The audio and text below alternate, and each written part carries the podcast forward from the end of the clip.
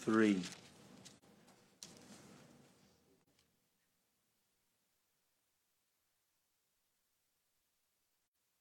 If you're willing and able, we'll stand. Have reverence for the reading of God's Word.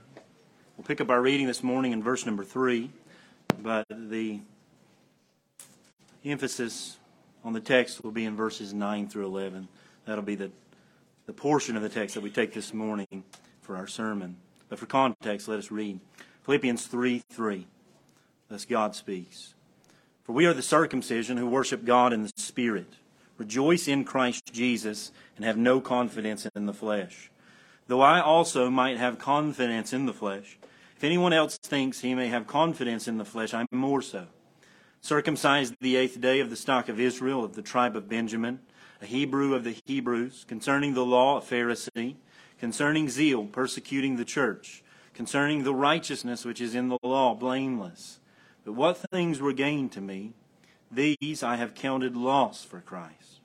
Yet indeed I also count all things loss for the excellence of the knowledge of Christ Jesus my Lord, for whom I have suffered the loss of all things, and count them as rubbish, that I may gain Christ and be found in him, not having my own righteousness, which is from the law, but that which is through faith in Christ, and righteousness which is from God by faith, that I may know him and the power of his resurrection and the fellowship of his sufferings, being conformed to his death, if by any means I may attain to the resurrection from the dead. Let us go to the Lord once more. Father, we come to you once again because that's what, Father, I pray we do best. I pray, Father, that this is not a foreign time for our people, where we come to the Lord together, but a time, Father, where we frequent the throne room of grace because we recognize our total dependency upon you, Father. And we recognize that now. Uh, we recognize the finiteness of our brains. We recognize by nature the deceitfulness of our hearts. Father, we understand that we have blind spots in our spiritual lives. We understand, Father, that we have rebellious areas that need to be corrected. Father, we recognize this morning that we have hearts that need encouraged. Father, we have downcast brothers and sisters that need to be lifted up. Father, we have the ignorant here, including myself, that need to be instructed in areas. Father, we are so thankful that you have provided a word that is able to do all of those things.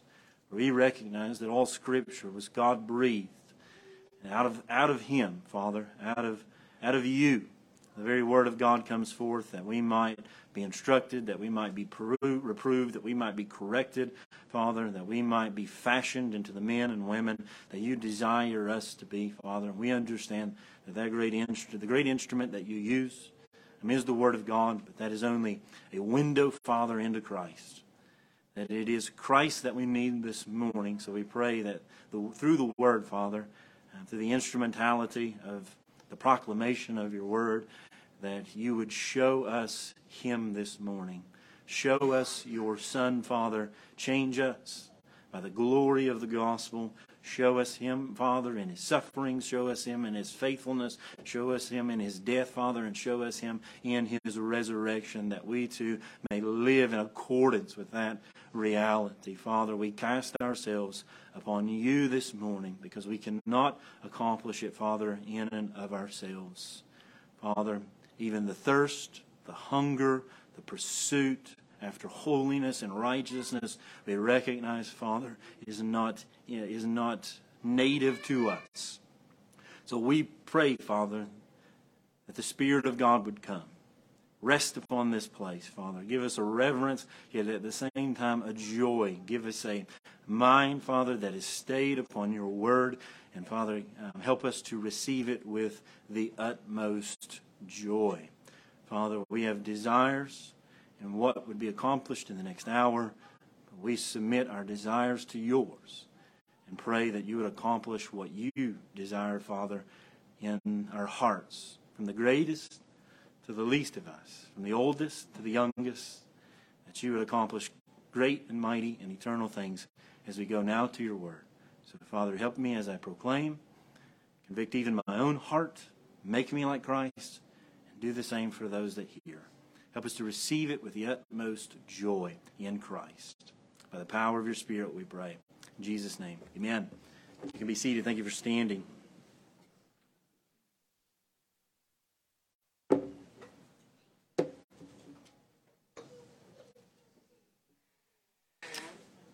If you're with us today for the first time and you've not followed us maybe in previous sermons, um, we've simply taken up the book of Philippians as a totality. So we began months ago, Philippians chapter number 1, and we find ourselves here in Philippians chapter number 3, particularly verses 9 through 11. And that's going to be the portion of the text that we strive to understand today. It was two weeks ago now that I dealt with a previous text. A brother um, stood in for us last week as we were away. We thank God for that and trust that the Lord was honored and that you were edified. And what a joy it is to be back with you and to bring to you the Word of God uh, once again. But it was two weeks ago now that we dealt with this previous text, and in that exposition, I referenced Christ's words in Matthew at one point. It may seem like just a, bypass, a passing comment. It wasn't something that we spent a great deal of time on, but I would like to call your attention to it today as well. And just briefly, so you don't necessarily need to turn there, but you can if you'd like to. We're going to be Matthew chapter 13, verses 44 through 46. Um, in Matthew 13, what you find is a whole host of parables that our Lord brings to the ears of his disciples and the crowds that may be um, around as well. And those parables are particularly pertaining to the nature of the kingdom of heaven or the kingdom of, of God. And in Matthew 13 44, Jesus gives this parabolic insight into the nature of the kingdom. He says, again, why? Because he's already been telling us what the kingdom of heaven is like.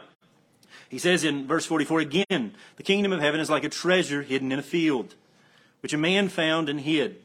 And for joy over it, he goes and sells all that he has and buys that field. Again, the kingdom of heaven is like a merchant seeking beautiful pearls, who, when he had found one pearl of great price, went and sold all that he had and bought it. Christ illustrates for us what the kingdom of heaven is like um, with these words. And in this particular, these two particular um, illustrations, he says the kingdom of, of heaven is like a man, a man who's amassed a wealth, possibly and probably a great wealth, given the nature of the parable. Wealth, no doubt, that pertains to money, to land, to property, possibly barns, barns, and bigger barns. Some inherited, no doubt, but I imagine at least part of it earned. Something that he had labored after, toiled after, a life that he had built in and of himself, or someone else had built up for him, possibly a father, and he was the inheritor of that. But he has a great treasure. That's the comparison or the contrast um, there. He has a great treasure in that. Men often find great treasure treasures, no doubt, in the things of this world. And it's, and it's a, a strange dynamic, really. Why? Because what we have in this world truly is a treasure. It's common grace. God gave the man all of those things, yet at the same time, the way that a man receives those things will um, determine whether or not they are truly valuable or possibly even um, damaging to his life and soul. Apparently, this man had received them in an inappropriate manner. At some point in his life, he finds a treasure. And the text says that he hides it in a field. That he comes to the conclusion, a settled judgment, that the treasure is great. It's so great that when he gathers up all of his wealth, his houses, his barns, his livestock, his cattle, everything, he gathers it all up and he, he determines that it pales in comparison to what he finds that he had hidden in the field. So, what does he do? He is provoked for the joy of that treasure to sell everything that he has so that he can have, receive, hold, call it his own, that great treasure. You can imagine that man this morning had friends. You can imagine that he had family. You can imagine that he had business partners. You can imagine that he had other relationships. You can imagine a man like that yourself. You know men, you know women of great wealth, of great health, of great prosperity, with all sorts of things. What would it be like this morning if they showed up? A brother, a sister, a mother, a father, and said to you, you know, all those things that I had, all those things that I loved, all those things that you enjoyed, and I sold them all. And I sold them all for this. I can imagine this morning you would perk up in your ears and in your heart and in your mind, and you would want to know why. Well, the text tells us why. And this morning, I want the text to tell us further why. I want you to imagine this morning that this man is Paul. Now, Jesus wasn't alluding to Paul. Jesus was alluding to a gospel um, reality, a spiritual reality that is true of all of us who, who in some, is true of us in some sense as we adhere, um, receive, take hold of Christ. This is true of all of us. But this morning, I think that Paul in Philippians chapter number three illustrates this man possibly better than us all. Why? Because the apostle Paul in Philippians chapter 3 um, is compelled out of love for the church at Philippi, to launch into an autobiography of himself, to prove um, experientially that the law of God cannot be held to in such a fashion to attain any status or righteousness with God. So, in an effort to disavow the Judaizers and the heretics of the day, not only does he identify the, them by name, um, as the concision, the mutilators not only of the flesh, but of souls. He carries on to dismantle their entire argument, arguing that if anybody could have attained to the righteousness of the law by the mere strength of their um, arm or by the keeping of the law, then it was me. And Paul is going to render them totally hopeless. So he begins the catalog in Philippians 3, all of his accomplishments, his advantages. That he was circumcised the eighth day of the stock of Israel, the tribe of Benjamin, concerning zeal, persecuting the church, the righteousness which is of the law, blameless. All of these things, he says, I was the Hebrew of the Hebrews. If anybody could have attained to a status to be accepted by God, it was me. And what he's saying to the church at Philippi and what he's saying to the Judaizers, if that's the case, then you have no hope either and you have no hope either. Paul then argues that at one point he gathers all of those things up, puts them in a pile, and something happens within his heart and his mind, within his inner man and his soul, that he comes to the judgment, uh, the settled judgment inside himself that it it's all means nothing. And not only does it all mean nothing, but not only is it not advantage, it's somewhat of a disadvantage. Why? Because it deceives him to thinking that he's right with God when he's not. That it's actually destroying his soul. It's not neutral. You know, false gospels are not neutral. And they're not something that we can toy around with. It's not, you know, we, we don't just let bygones be bygones, you know. And if you want to believe that, then that's fine, as long as you don't hurt anybody else. False gospels always hurt. They're damaging, and they are, they're not advantages, they are disadvantages, they're not neutral, they are harmful. So Paul takes it on as his task. Why? Because God had brought him to the end of himself such that all of the, um, all of the property, the, the, the, promises, the prestige, the power, the, the, everything that Paul had gained up to that point, which would have been towering above all the rest. You can imagine that day that Christ reveals himself to him, and he comes to that conclusion, and he goes to his brother who's a Jew. He goes to his mother and his father. He goes to his rabbi. He goes to his teachers, and he says, I'm giving it all up. You can imagine the astonishment on their faces. What must they have thought? What would they have said? No doubt they would have said, Why? And Paul would have said, for Christ. That treasure that's in the field. Okay, I understand the treasure that's in the field. But what is it about Christ that would cause you to come to the conclusion that he is more valuable than all the rest? The status, the prestige, the power, the property, the lands, the future, your family. What about him is more important than all of that? I want to give you that this morning. that in this text, if we were engaging with Paul in some way, Paul has now made the argument that he is leaving and abandoning all of that. Why? For the excellence of the knowledge of Christ, Jesus my Lord, in verse number 8, why? That I may gain Christ and be found in him. So we might ask that question this morning. Paul, why? What about him? What about him enticed you so? What about being found in Him drew you away from all natural pleasures and delights in this world, that your ultimate delight would be in Him? And not only that, but you would suffer the loss of all things, and even not only suffer the loss of all things, but subject yourself to some of the most heinous persecution in all the world. You ever see a man suffer for Christ? You ever see a man suffer and wonder why? Paul's going to tell you a little bit about that this morning.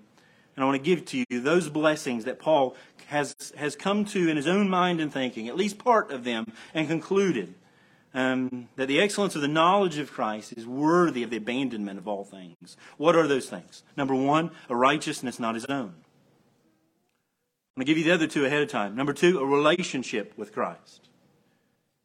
And number three, the promise and hope of a resurrected body. And I'm going to give to you all of these in one. And it's going to be quite the task this morning. Um, they're going to be brief. Um, but I want to give it to you. Why? Because I think that this also encompasses and pictures the totality of the Christian life. What you see from verses 3 through 11, and even particularly 9 through 11, is the embodiment of the Christian life. You see a man who is pursuing his own righteousness and status before God. You see a man that meets Christ. Christ reveals himself. He turns 180 uh, degrees total different direction. Why?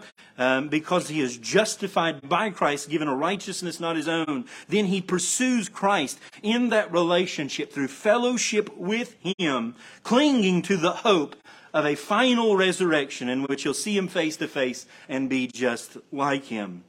And this is a package deal. In some sense, Paul is arguing all of Christian life um, in this. Why, Paul? Because all that is in this life, all that is in Christ, not only past, but present and future, it's all worth it. So, number one, um, what is that cardinal blessing that Paul has come to conclude as he, as he pursues Christ? Is worthy of the abandonment of all things. Number one, it's a righteousness not his own. It's a righteousness not his own. What would provoke him to abandon everything? It is a perfect righteousness afforded to believers, and particularly Paul, as he stands before God. This would be an argument that carried gravity and weight with the apostle. Why? Because if you look back on verses 3 through 7, what you see is this is exactly what Paul is striving after in his own flesh. Paul is a man in pursuit of righteousness. But as we even um, discoursed a little bit about in Sunday school this morning. Words matter. And what one thing means to one person when you say salvation in respect to a Jehovah Witness, and you use grace and faith, we mean something completely different when we're talking about from a, a, a Christ Bible perspective and even a biblical perspective. We use the same words, but we don't mean the same thing. And that's exactly what Paul is struggling with in this moment as he meets Christ. Why? Because he had defined righteousness in such a fashion that it left him hopeless without Christ in that pursuit. We might ask just a very basic question this morning. Verse number 9. Be found in him, that's what the text says, that, that I may gain Christ and be found in him, not having my own righteousness, which is from the law, but that which is through faith in Christ, the righteousness which is from God by faith. And for the little ones this morning, and maybe for the big ones, we may ask just the most simple question this morning What do we mean by righteousness? Why? Because it is that righteousness that comes from God that Paul saw an incalculable worth that left him to abandon all things for that. So, very simply this morning, what is righteousness? I'm going to give you a definition. Most basically, a right standing before God and His law. Or in other words, to have righteousness is to have acceptance with God as right or just in the full light of God's demands. that are expressed either in His law, His revelation, or those laws that are written upon your heart by nature. Thus, God would treat you with favor. Why? Because you're in a right standing with Him. And remember, this is Paul's pursuit. He's, he's, saying concerning the righteousness which is the law, in verse number six, I was blameless. We said in two weeks ago in regard to that. What does Paul mean he was blameless? Does it mean that he was perfect before God? No. What he means is that he was in some sense perfect before man. He means that as a Pharisee, in respect to the letter of the law and its moral demand, his external conduct was such that no one could lay a finger on him and say, um, he's broken the law. Now, he's a man with such integrity that no man, even the greatest of the Jews, could take hold of him and say, You've broken this law or that law. You've disqualified yourself. He was blameless according to the external nature of the law, the traditions of men, as well as, as far as we can tell, even the moral law given in the uh, Mosaic Code. Paul is arguing, though, from a righteous perspective, from a godly perspective, from a saved perspective that true righteousness goes deeper than that.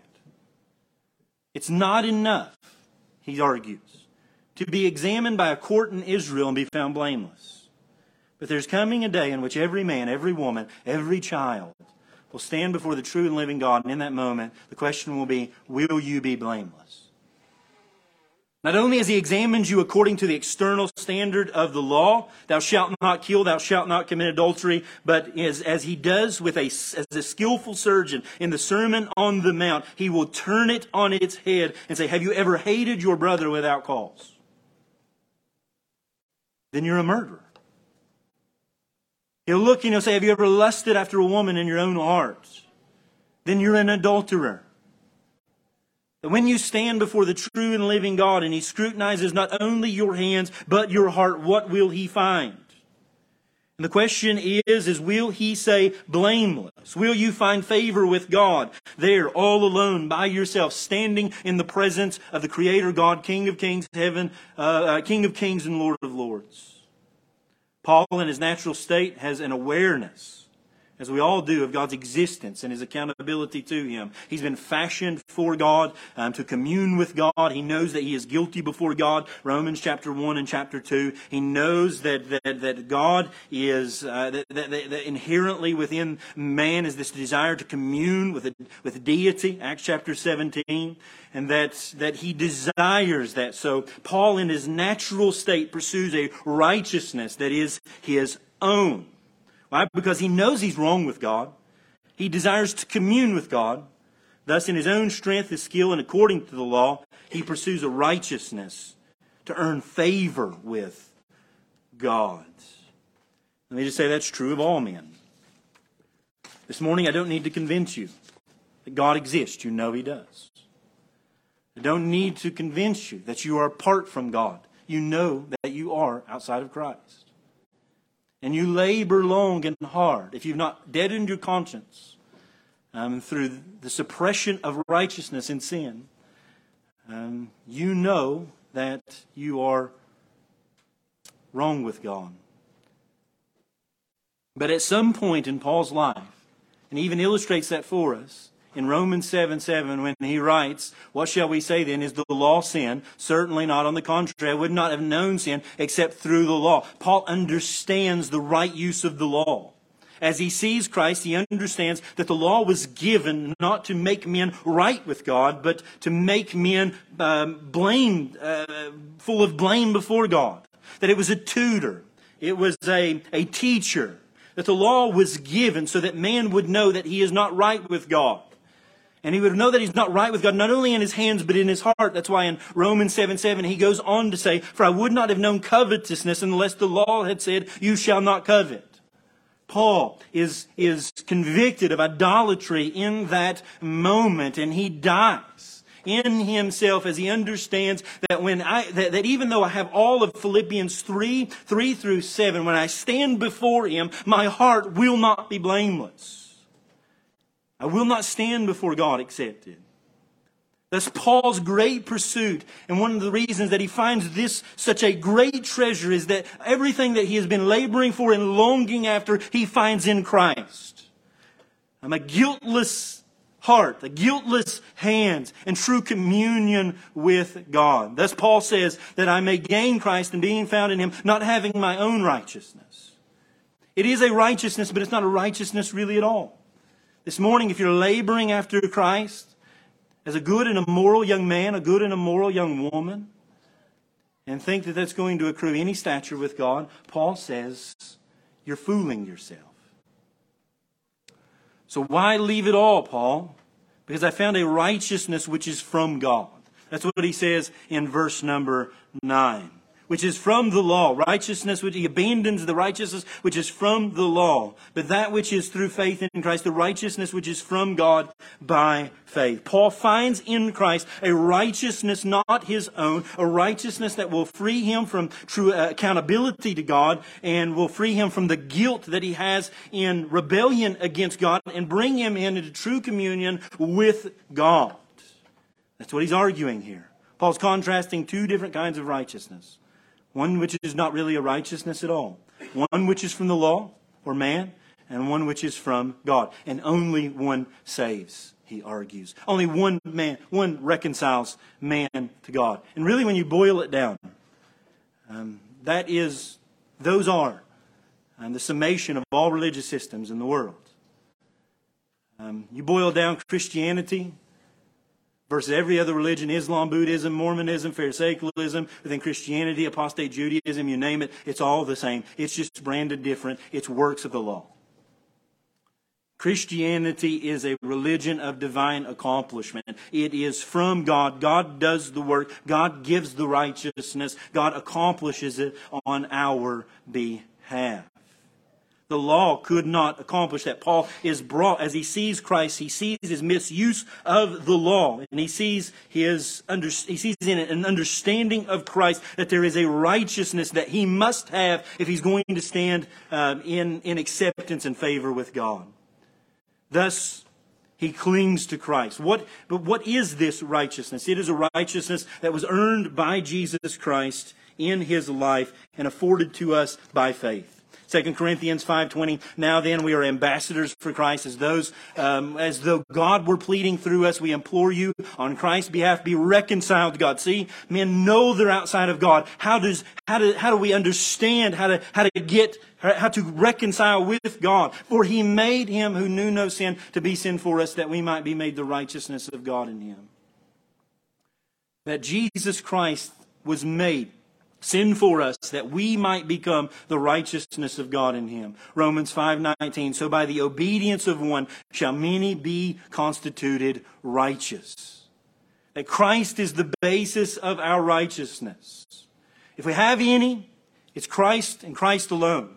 Approximately 33 years of his life of total ex- uh, obedience, perfect life, and external conformity to the law written upon the heart, the law given to Moses, and every thought, every intent, every attitude, every deed. Jesus Christ fulfills the totality of the law. Where Adam failed, the second Adam will succeed. Where, where Israel failed, the true Israel will be faithful. And in his death, he, he affords taking upon himself the guilt of all mankind, that, that he affords that righteousness earned the, through the works of the law himself. Um, he affords that to all who will believe, such that when you, by faith, come to him believing, trusting, resting in Christ's work, he affords to you Christ's righteousness and standing in Christ, in Christ's righteousness, you stand before God complete, whole, forgiven, guiltless, and your, your, your sins nailed to that old tree. That's what Paul is arguing. When you, he gathered together with those men uh, that, that, that morning, that evening, he gathered with his family, and he said, I'm giving it all up. And they say, why? For Christ. What about Christ? I've been laboring for, for, for, for decades to try to appease the Father, to make him love me. And his love is already manifested in Christ. I've been earning a righteousness which is not a righteousness at all. It's a righteousness from the law, and I have no acceptance with God. But in Christ, I found a righteousness that was alien to me. It was foreign, but it was freely given by grace through faith. And when I saw Christ, I saw everything that I had been aiming for, but I'd been aiming wrong. Therefore, I sold it all for the, that treasure that was there in the field. I came, Paul argues in different places, I came as a poor man in need of bread. I came as a hungry man in need of food. I came as, as a thirsty man in need of water. I came as a, a toilsome, weary man in need of rest. And I found that in Christ. I found acceptance and reconciliation with God and this right understanding of Christ and his righteousness. When Paul comes to Christ, Paul receives a righteousness that is not, that is not his own. He receives the very righteousness of Christ. Why? Because he's placed in him. And thus he has union and communion with Christ. How? By grace through faith. What is this righteousness? It is a right understanding, or it is a right status before God. It is to be reconciled with Him, it is to be forgiven of all sins and brought truly into union and communion with Him. And that's the truth still today. That's not only true for Paul. That if you are going to be reconciled, you know today that you're accountable to God. You know today that if you're outside of Christ, you need to be reconciled with Him. And the reality is that there is a treasure in the field. If you'll sell everything that you have, spiritually speaking, and cling to Him, you'll have a righteousness which is not your own, and you'll be, and you'll be in Christ in right standing before God, accepted with favor on the basis of Christ's work and Christ alone. Receive it by faith. Paul is saying, number one, you want to know what about Christ I love? What I delight in? What makes everything else pale in comparison? Number one, I have a righteousness which is from God by faith. I could not have accrued it on my own. I'm tired of laboring. I'm resting in Him and in Him and His work alone. Does that mean that He stops working? No, but now it's out of a gratitude of hearts. We see that number two. Somebody may go on in that moment and say, okay, Paul, we understand that. That's amazing.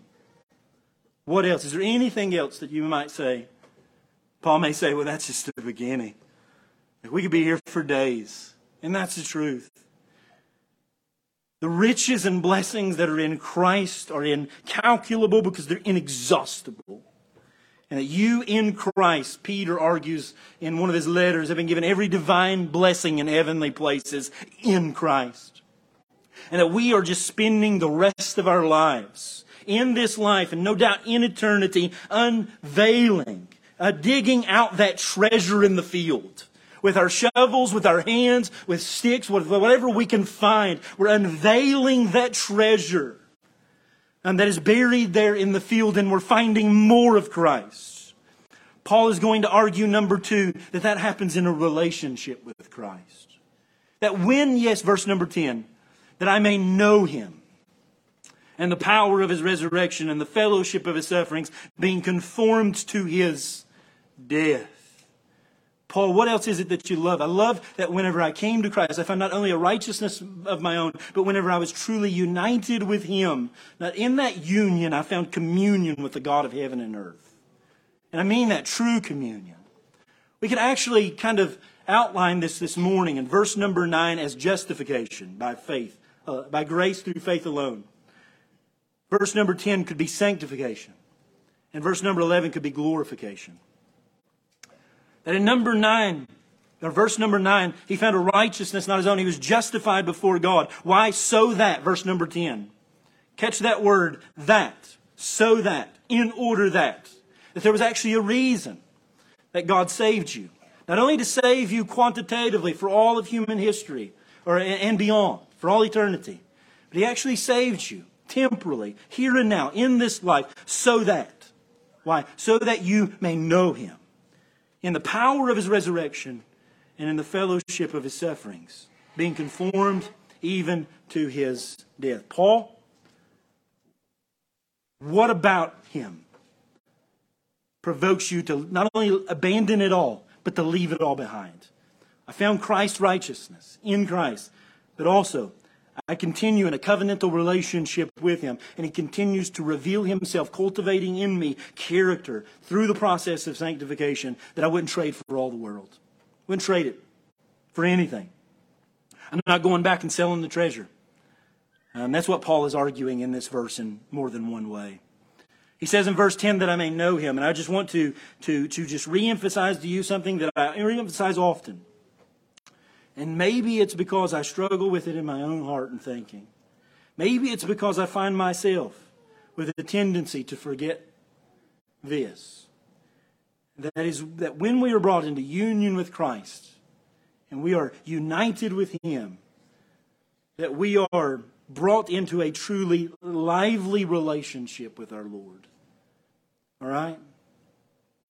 That we are brought into a truly lively, living relationship with our Lord, primarily through our relationship with Him by the Spirit in the Word and through prayer. That the knowledge of Christ here is not just a data dump.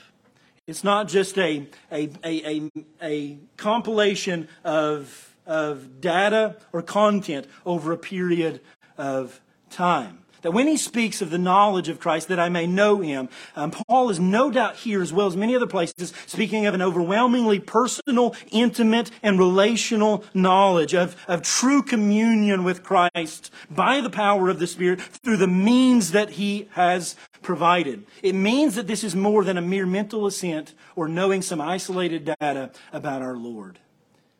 And there's, again, just the, the need to reemphasize this because this is a real danger maybe in our camp, maybe in other camps, to make Christianity totally cerebral.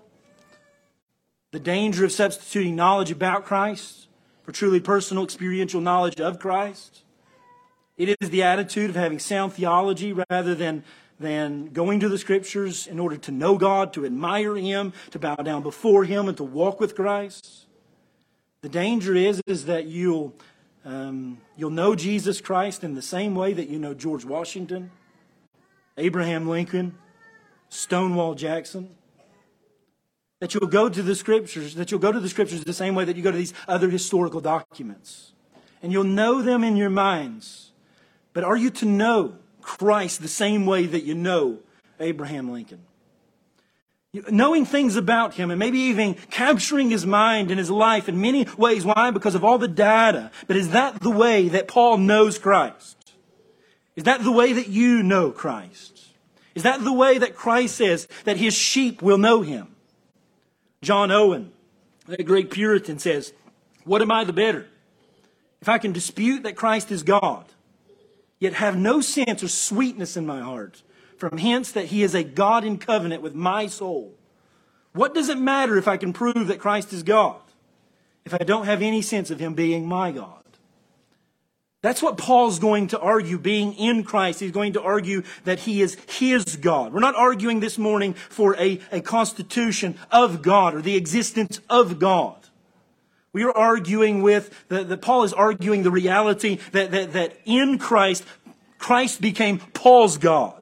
And that Paul covenantally is his sheep and he hears his voice and he knows him. John 10 verses 14 through 15. That Paul had a living, dynamic, personal relationship with Jesus Christ. He experienced delightful communion through the word, through prayer, through the means of fellowship. And it changed him all the better.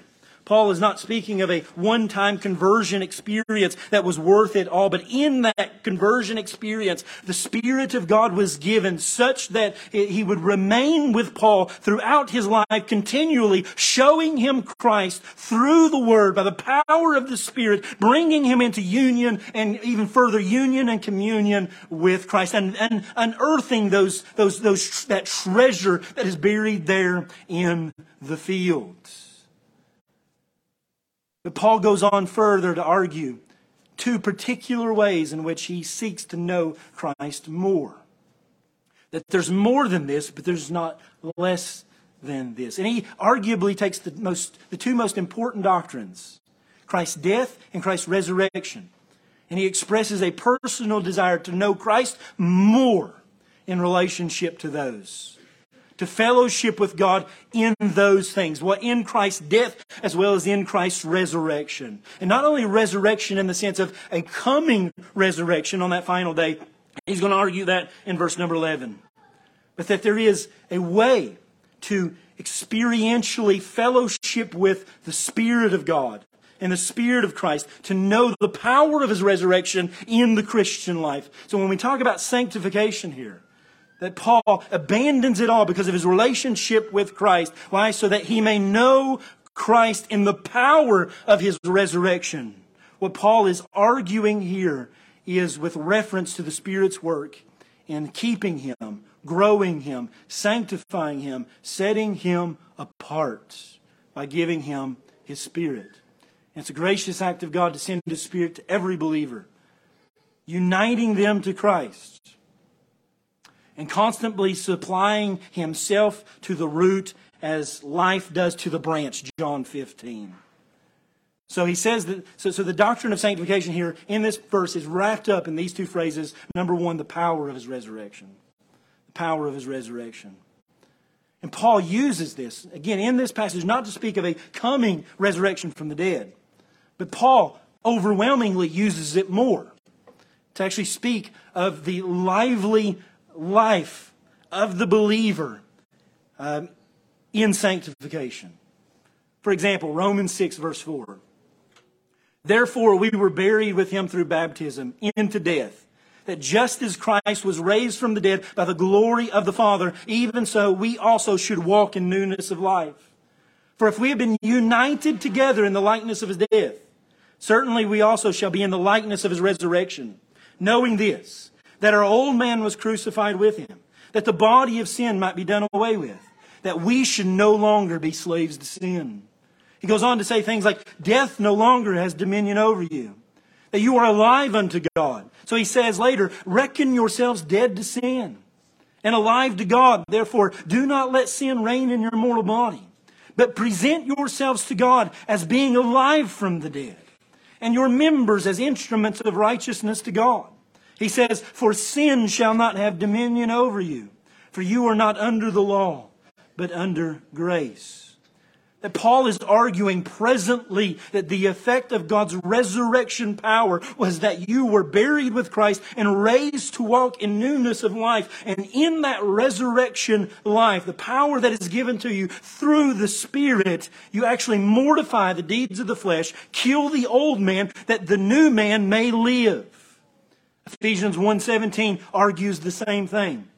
That according to the knowledge of God, uh, he goes on to say that what is the exceeding greatness of his power toward us who believe, according to the working of his mighty power, which he worked in Christ when he raised him from the dead.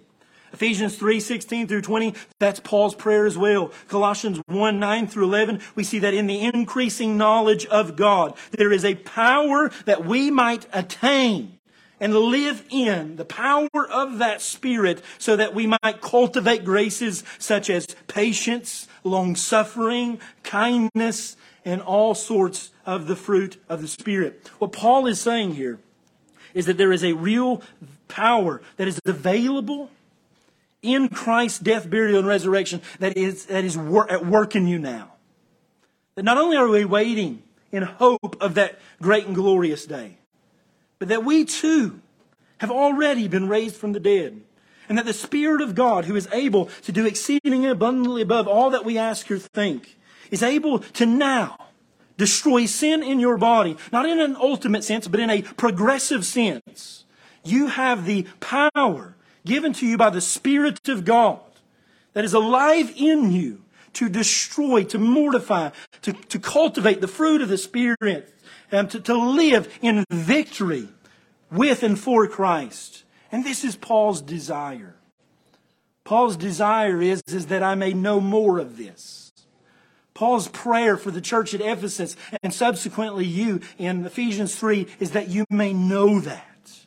Paul is saying the law never accomplished that in me. It could never do that. I remained under it. Romans chapter 7, I remained under it. I could not defeat the sin in my life, covetousness, it gripped me. But when I found Christ, I found the power in the excellence of the knowledge of Christ that enabled me to, to please God in, in a way that the law never could. He found power to destroy sin in his life. He found power to endure trials and tribulation. He found power to preach the gospel. He found power to lay his life down in service. And Paul is saying, I long for more of that power. I long for that walk. I long for that fellowship. I long to know Christ more in that power. Number two, in the fellowship of his sufferings, being conformed to his death. Philippians chapter 3, he goes on to say um, that his desire is to be found in him, not having his own righteousness, which is from the law, but that which is through faith in Christ, the righteousness which is God, from God by faith. Why? That I may know him and the power of his resurrection and the fellowship of his sufferings, being conformed to his death. Paul is going to argue as well that there is a way to know Christ in suffering um, that is not available in any other portion. And it's actually going to be that which Paul is going to pursue, even joyfully, that he may know Christ in a deeper fashion. That part of the sanctifying process for the believer is actually enduring sufferings akin to Christ himself. That's what Paul's arguing. If you'll remember back in Philippians 1:29, we've already argued that this is the lot for the Christian, right? That it's not only been granted to you to believe on Christ, but Paul argues there, but also to suffer for his namesake. That the Christian in John chapter 15, Christ argues that we'll, they will be persecuted. Why? Because they persecuted me. You will be persecuted. Why? Because as you're being conformed to Christ in the power of His resurrection and you're living a godly life in Christ Jesus, know this, they will hate you. Why? Because they hated me. You will exhibit the divine nature, not in a holier than thou manner but in a spirit wrought cultivation of the very character of God through the knowledge of Him in such a way that the world will be convicted and incited to anger such that they will kill you just as they killed me. That's his argument. So Paul says that it takes form not only in suffering, but even being conformed to Christ in his death. 2 Corinthians 4.10 verse 11 we see this truth as well. Paul says, always carrying about in the body the dying of the Lord Jesus, the life of Jesus may be manifested in our body. For we who live are always delivered to death for Jesus' sake, that the life of Jesus also may be manifested in our mortal flesh. Do you get that? That Christ lives and proclaims, testifies, and illustrates his divine presence through the suffering of the saints. He goes on to say, So then, death is working in us, but life in you. Why? Because it proclaims the reality of Christ in a way, it preaches the gospel in a way, it preaches the death of Christ in a way that words cannot. In other words, when you looked at Paul, you were actually able to see in his body, in his life, the very death of Christ and the dying of Jesus in his actions. And the suffering that Paul endured for Christ was evident in his life and in his body. That when people see that type of testimony, Paul argues they're seeing Christ. It's a testimony to and for Christ.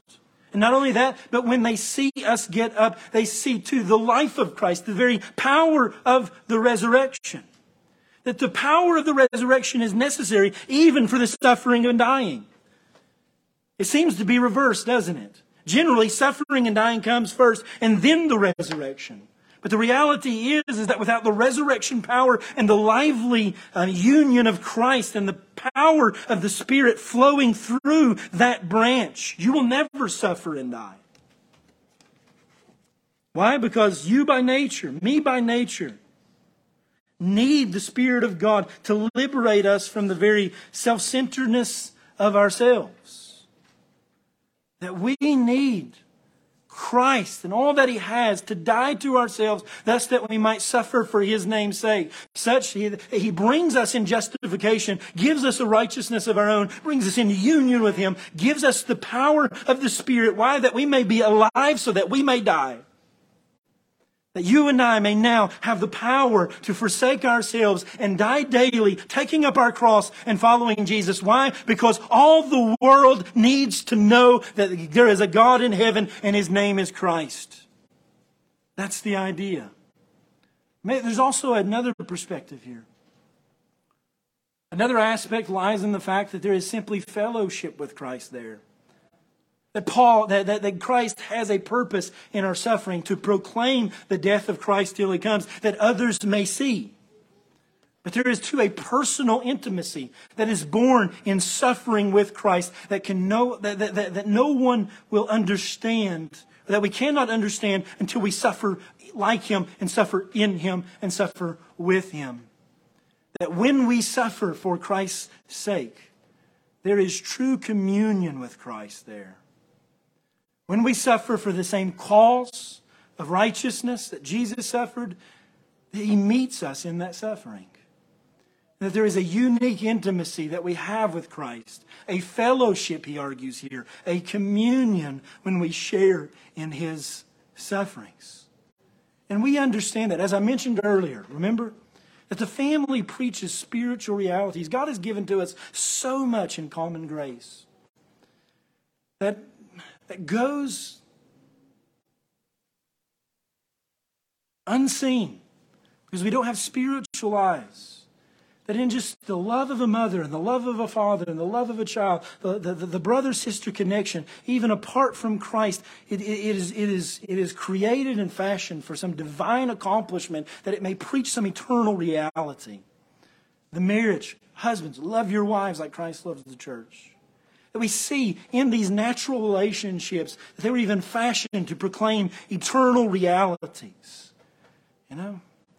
And that is true too in suffering. In the compassion, the companionship that we have with one another, the unique intimacy of suffering together. Even the natural man understands that, right?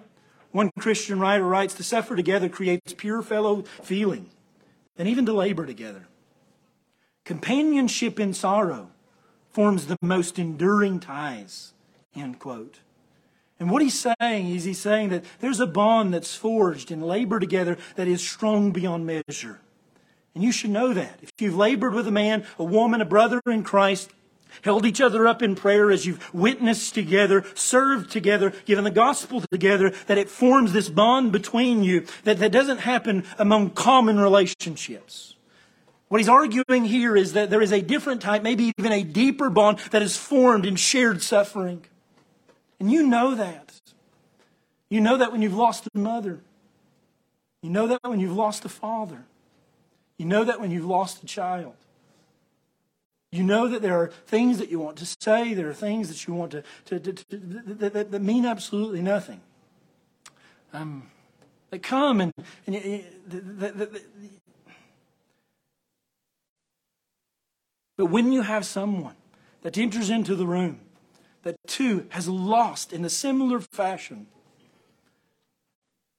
the moment is a deep moment is born even when words cannot express. When you understand, make eye connection or or just feel with one another in that moment I can tell you that's happened for Mandy and I in our loss. And that's happened in the loss of my, my father. You know, I didn't even, I didn't have a father growing up. And I didn't even think I'd, I'd, I'd cry when he died. Something God did in my heart just broke me whenever I found out that he was gone. You know? You want to call your brother, you want to comfort him, but what words do you say? You know? But as we gather together, no words are said, and there's this embrace of suffering together in this common fashion that brings you closer. You know? Mandy and I have done the same in our loss. You know? Like you, the part of us wants to, wants to just, just, just say something for saying something's sake. But I don't know how many times we've just sat there with one another in fellowship, shared with one another. Because nothing needed to be said, but tears said it all. Why? Because we had the same loss. We suffered the same affliction. And that in marriage, and that, that in marriage brought us together, that union even closer together today than, than, than on that first day we made covenant together. This is true too of Christ. 2 Corinthians 1 3. Blessed be the God and Father of our Lord Jesus Christ, the Father of mercies and the God of all comfort, who comforts us in our tribulation. That he is able to sympathize in those moments. Why? Because Hebrews 4.15 says, For we do not have a high priest who cannot sympathize with our weaknesses. It was in all points tempted as we are, yet without sin. Let us therefore come boldly, church, to the throne of grace, that we may obtain mercy and find grace to help in a time of need. That through prayer, we can have true communion with God because we've been reconciled through His Son. And He is a Son who knows, sympathizes with us. Why? Because He was like us in all points. So the writer of Hebrews is saying, run to Him. Why? Because He can help for mercy, for grace in a time of need. But at the same time, in 2 Corinthians 1, Paul continues and says that that God who comforts us in all of our tribulation does so that we may be able to comfort those who are in trouble with the comfort with which we are comforted ourselves by God. For as the sufferings of Christ abound in us, so the consolation also abounds through Christ. Paul is saying, I'm not worried about you. That as the suffering comes, I know that Christ will meet you there. He can sympathize with your infirmities. And one of the greatest ways He will minister to the church there at Corinth is going to be through the consolation that He gives you because you're going to share it with one another. And there's going to be just such the presence of Christ among the people of God as they share in, in, in shared suffering that we commune with one another, but we also commune with Christ. That the ministry of Christ, he's arguing, I have no doubt, will abound in consolation in the suffering of the saints. You will know Christ in a deeper way because of the shared loss and the suffering for his name's sake than I could ever teach you about in a two hour lecture or a semester module or a 10 year endeavor. There is something about suffering together in like fashion that forges bonds um, that are eternal. And he argues that primarily that happens even with Christ. You say, explain that to me. I have no clue. I have no clue. But there is a reality in which the Spirit brings Christ to us in those moments. And we, and as we suffer, we recognize the sacrifice that Jesus Christ gave on behalf of sinners like us. As we go through um, somewhat of a, a Gethsemane, with through agony, through suffering for doing the will of God, that we suffer like Him, we share with Him, and He shares with us. And this union is tighter than it ever had been before. Why? Because we are being conformed conformed to his death. And in that, that conforming to his death, we are becoming more like him and knowing him in a deeper fashion. Thus, the comfort is greater. The peace is eternal. And when words seem to, to fail us, Christ's presence does not. And Christ's presence among us does not. Paul is saying, you want to know, like one of the great blessings that I have that I wouldn't trade all the world for? I sold it and, I, and, I, am not taking it back and buying it back. You know, one of those great treasures, it's knowing Christ in that. Knowing Christ like that. Fellowshipping with Him in the sufferings. As painful as it is, the comfort is eternal. And I wouldn't trade it for all the world. And in some sense, that's why I sold it. So, number one, Paul, a righteousness which was not my own, bringing me into union with Christ. Why? So number two, I could commune with, commune with Him in the power of His resurrection, living the life that I never would have lived according to the law, but now have the right use of the law out of the gratitude of heart because of the grace that God has given me. I'm laboring to live in the reality of the life that He has given me. And I find that most often in the sufferings as I'm conformed even to his death. I find a measure of Christ I would never have found otherwise. And don't you find that true in the saints? Don't you find that the sweetest, most joyful, and peaceful of Christians and true saints of God are those who have endured the most trying of difficulties? Don't you find that just such an anomaly in our American culture, um, who even, which has even invaded the Christian culture um, with the idol of comfort and ease? Pain is bad, suffering is wrong. Prosperity gospel, it must mean I don't have enough faith. Um, that it may be that we have little dynamic reality in our lives and the power of the resurrection because we've had truly too little suffering. And it's not that we welcome it. Why? Because it's not that, that, that we, we, we yearn for it in, in the sense of we enjoy pain sadistically. Because Paul is not arguing that it takes the pain away.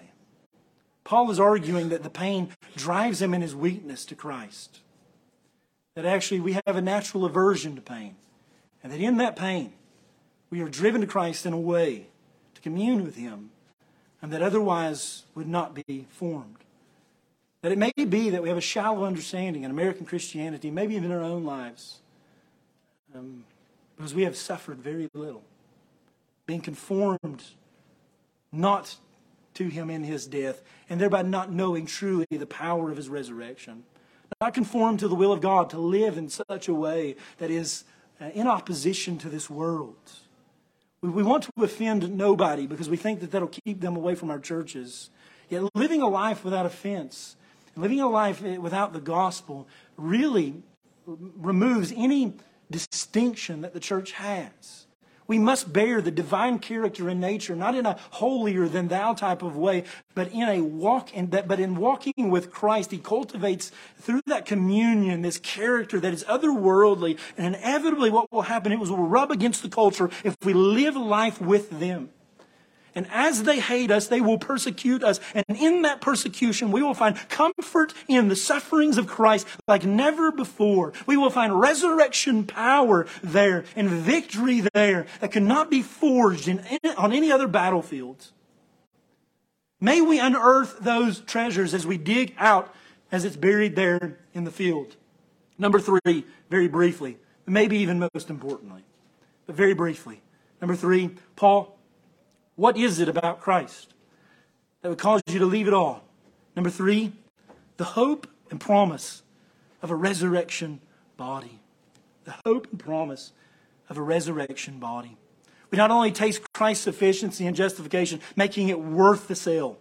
Not only do we experience Christ's fellowship and sanctification, making it worth the abandonment, but we too also will enjoy Christ's presence in the hope of glorification for all eternity. And Paul oftentimes, even in the text that we've often, that we've, that we've referenced already, this is often a, a pattern in Paul's writings. For example, in Romans 8, 16 and 17, he argues that if we are indeed his children, we will suffer for him. Why? So that we may also be glorified with him. Paul, how will you endure the suffering? How will you endure the trials and the tribulation? Well, Paul will often cling, as do the Old Testament writers, to, to, to the resurrection of the body, that eternal life. As uh, David said in Psalm 17, 15 that Nathan read for us at the opening of the sermon service, he says, As for me, I will see your face in righteousness. I shall be satisfied when I wake in your likeness. Job, as we've been reading through that Old Testament scripture, and Greg's been taking us through that, we've just seen the sufferings of Job. You ever wonder how he endured it all? He says in Job 19, verse 25, I know that my Redeemer lives, and he shall stand at the last on the earth. And after my skin is destroyed, he says, This I know that in my flesh I shall see God whom I shall see for myself, and my eyes shall behold, and not another, how my heart yearns within me. He says, I'm going to die.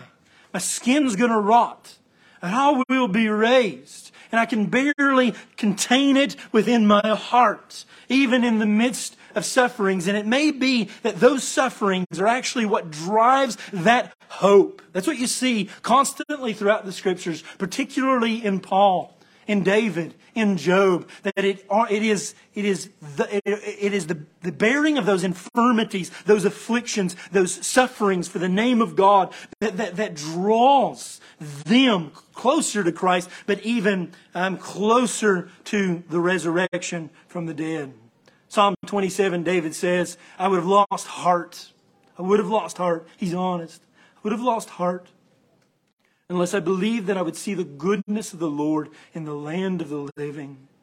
He says that if this were not the hope, I would have given up. I would have given up. I would have given up. Thus, this is in part, and maybe partly most of the whole, that it is that great hope that Paul says he says that in verse number 11 that if by any means I may attain to the resurrection of the dead. There's also a so that or in order that. Being conformed to his death in order that if by any means I may attain to the resurrection from the dead or out from under the dead, that I may see his face. How will you endure? How will you struggle? How will you make it through the suffering? How will you um, endure the difficulty? You will do it by clinging to the hope of his eternal presence. By looking unto Jesus, the author and finisher of your faith. And there is a coming day in which it will all end, brothers and sisters. When all the pain, all the difficulty, all the sin, we will put off this mortality for immortality and with an unbridled, unrestrained, glorified body, finally and fully give him the worship that is due his name. Finally, he received the number from the host of heaven out of every nation, tribe, and tongue who can sing these great hymns in a worthy manner to be sung in his presence. Finally, we'll perform an act out of total gratitude to Savior. There will be no more need for dying to self anymore. Why? Because our souls will be fully entangled and enraptured with his presence in an unbridled fashion. What a day that will be. What great hope we have. Some of the greatest difficulty I have in this body is getting up here knowing I can't preach a sermon worthy of His name. I can't pastor like, I, like He deserves. I can't counsel in a way that, that, that, I think in my natural flesh just ultimately honors and glorifies. Why? Because I'm so entangled with myself. It's so difficult to die to self on some days. What a day that will be. When I can finally sing a song that's worthy of his name. What a day that will be when we can gather as a church and without the mingling of sin finally give the Savior of all the world who died on our behalf to give us a righteousness not our own so that he could have a people for himself on that great day. He will finally, in all fullness, have a people for himself. What a day. What a hope. Thus, what suffering is worth it? If it brings me to that, that I may know him in that glory, then so be it. What a searching text this morning. As we wrestle with the reality of true Christianity and true religion. Most will say, even the common man, the Bible brings to us something that is commendable, talking about the attributes and the morals of Christ. Um, but when you get to talking to a believer about true Christianity and the fact that it, there was a day in which you sold it all and gave it to Christ and you're still urging on, you know, and that you hope you ever talked to anybody about that?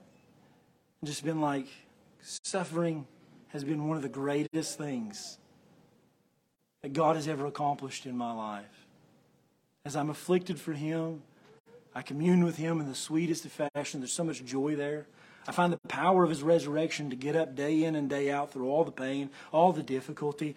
You know, like I look back and I wouldn't trade it all for the world. I sold it and I'm keeping on. I'm moving forward until that great day whenever I, I finally see him face to face and I can give him the worship. You ever had that conversation with a person? I imagine it's like Paul talking to this Jewish brother saying, like, why did you do that?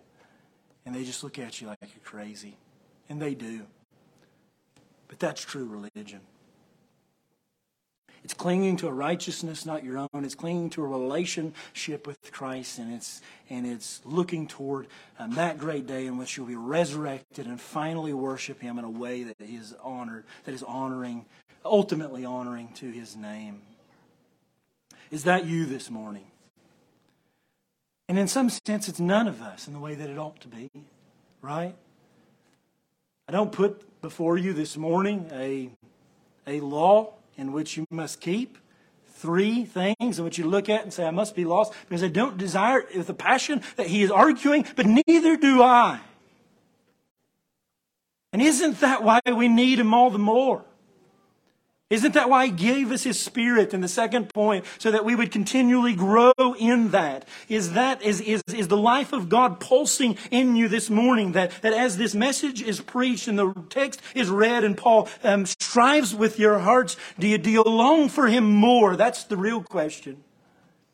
Have you been justified and righteousness um, given to you? Have you been reconciled with God? And as you commune with Him, you're driven towards that great hope, not only there, but also here to be more like Him. If so, then you are in right company, church.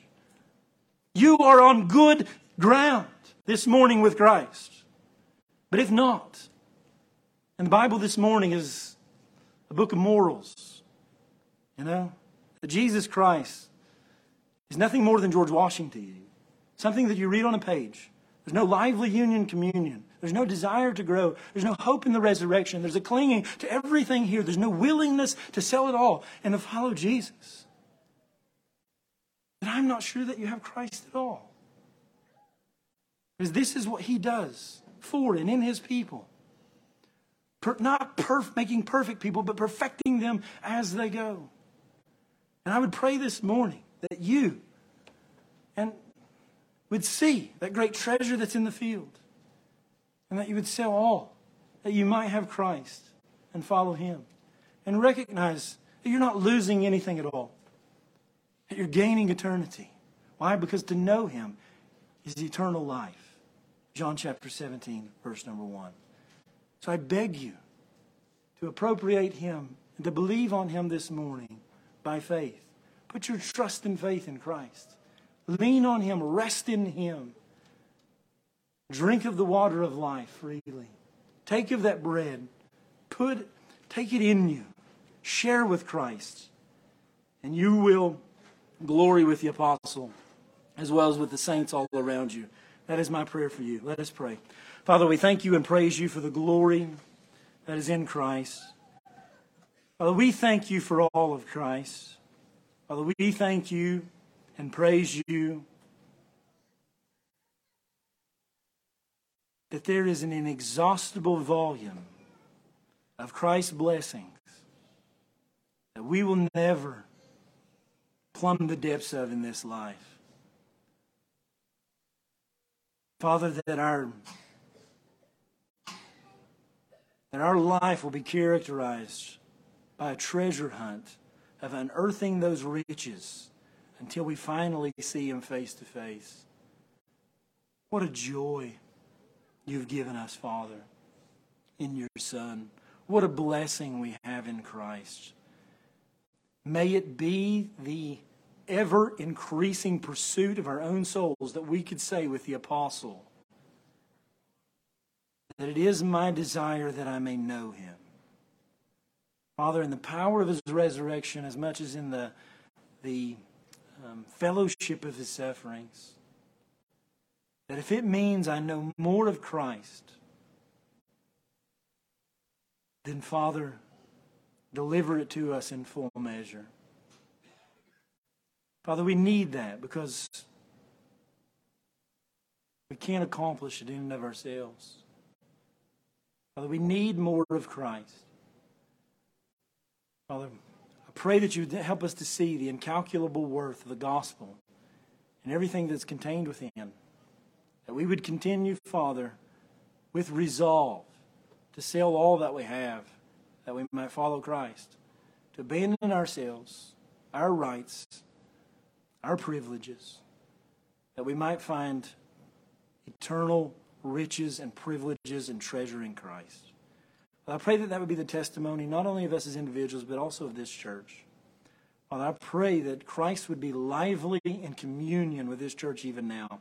Father, I trust that your Son is walking among the candlesticks, trimming the wicks, refilling the oil, and accomplishing that high priesthood ministry, Father, that he is so devoted and dedicated to. I praise the Father, the Son, and the Spirit this morning, Father, for the ministry of the Son, and I am so thankful that he is more committed um, to my salvation than I am. Because I know that without that, without the power of the Spirit, I'd be lost. So, Father, thank you for your ministry in and to us through your Son and through your Spirit. And we pray, Father, that, it, that you would give us all the more, whatever it takes, however you decide. Father, bring us into deeper communion with Christ. May the life of God flow through this branch that you have engrafted into the root, which is Christ. And may all the world know, Father, may all the world know that there is a Lord in heaven. And may they either turn, Father, or reject him as a result of it. Um, but may they not go into the next life without hearing or seeing that. Father, we thank you for the time we have together and pray that you minister to the saints as well as those who are without Christ, Father, in the manner that you have decided. And we trust you, Father, to bring the fruit. For it's in Christ's name we pray. Amen. If you will, we'll stand and sing. Number 177 In Christ alone. Number 177 In Christ alone.